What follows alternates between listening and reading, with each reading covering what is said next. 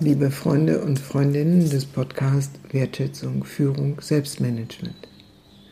Bei meinem letzten Podcast hatte ich angekündigt, dass ich weitermache an der Stelle, wie können wir in einer zunehmend elektromagnetisch aufgeladenen Atmosphäre so mit uns selbst umgehen, dass wir nicht die Mitte verlieren.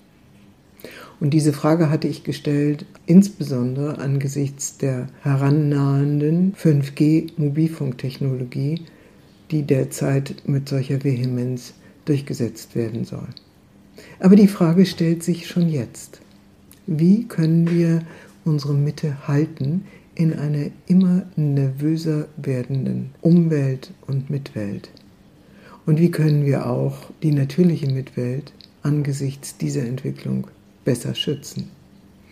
Ich habe vor zehn Jahren ein Buch herausgebracht, das heißt Spirituelles Selbstmanagement, das man heute als E-Book bekommen kann.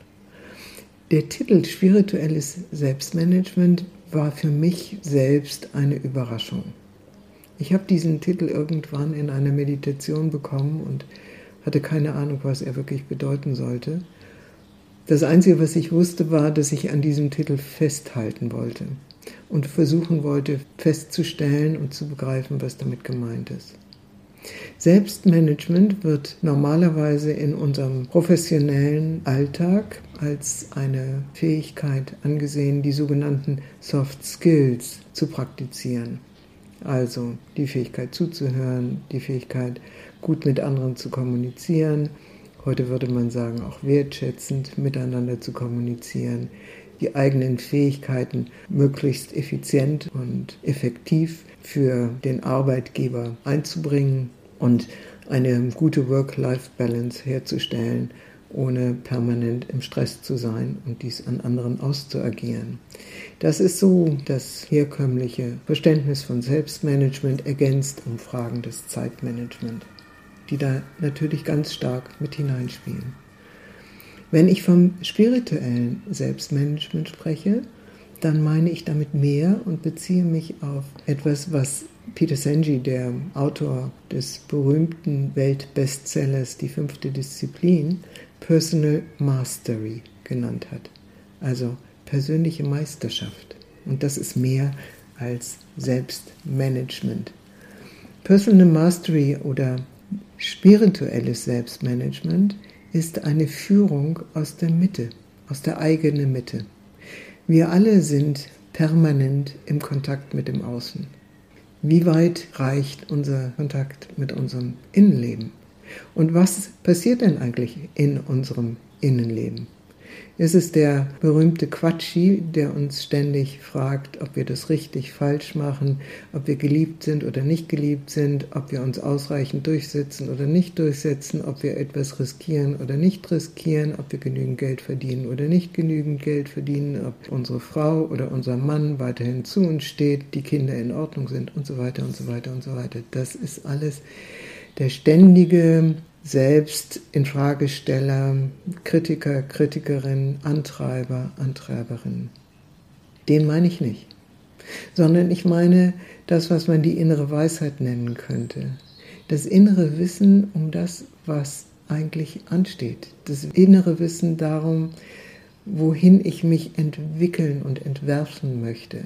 Das innere Wissen darum, wie ich eigentlich in der Essenz bin wie steht es mit unserer Fähigkeit, mit diesem, wer wir eigentlich sind, in Kontakt zu treten, in Kommunikation zu sein und vielleicht sogar in Communio zu sein, also in einer fugenlosen Verbundenheit?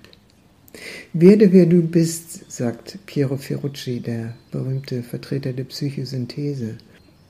Ramana Maharshi, ein großer Yogi des vorigen Jahrhunderts in Indien und Weiser vom Berg Arunachala, sagt, frage immer wieder die Frage, wer bist du? Im spirituellen Selbstmanagement stellen wir uns diese Frage, wer bin ich eigentlich? Was ist der Sinn meines Lebens? Beim letzten Podcast hatte ich gesagt, Gerald Hüther geht von zwei Grundbedürfnissen des Menschen aus, nämlich einerseits dem Wunsch nach Entfaltung und andererseits dem Wunsch nach Verbundenheit und Zugehörigkeit. Ich würde immer meinen, dass es ein drittes gibt und das ist die Sinnfrage. Wir haben ein tiefes Bedürfnis, wie Viktor Frankl herausgearbeitet hat, der Psychotherapeut, nach Sinn. Und Sinn hängt damit zusammen, warum bin ich hier, wo will ich hin, was bin ich in meiner Essenz, jenseits all dieser vielen Anforderungen und Anmahnungen und Zumutungen, die von außen an mich herangetragen werden. Der große Trend heute zum Thema Achtsamkeit ist letztlich etwas, was diesen Dialog nach innen mit unterstützen soll. Das heißt, wir sind eingeladen, in der Achtsamkeit nach innen zu spüren, wenn wir im Außen unterwegs sind. Und diese Gleichzeitigkeit der Achtsamkeit nach innen und nach außen ist außerordentlich schwer. Es ist wie wenn man die Welle und das Korpuskel, also Heisenbergsche Unschärfe-Relation, zugleich wahrnehmen sollte beim Licht. Nach innen spüren und nach außen gleichzeitig unterwegs sein und weder im Innenraum versinken noch sich im Außenraum verlieren. Das ist für meine Begriffe eine Aufgabe des spirituellen Selbstmanagement.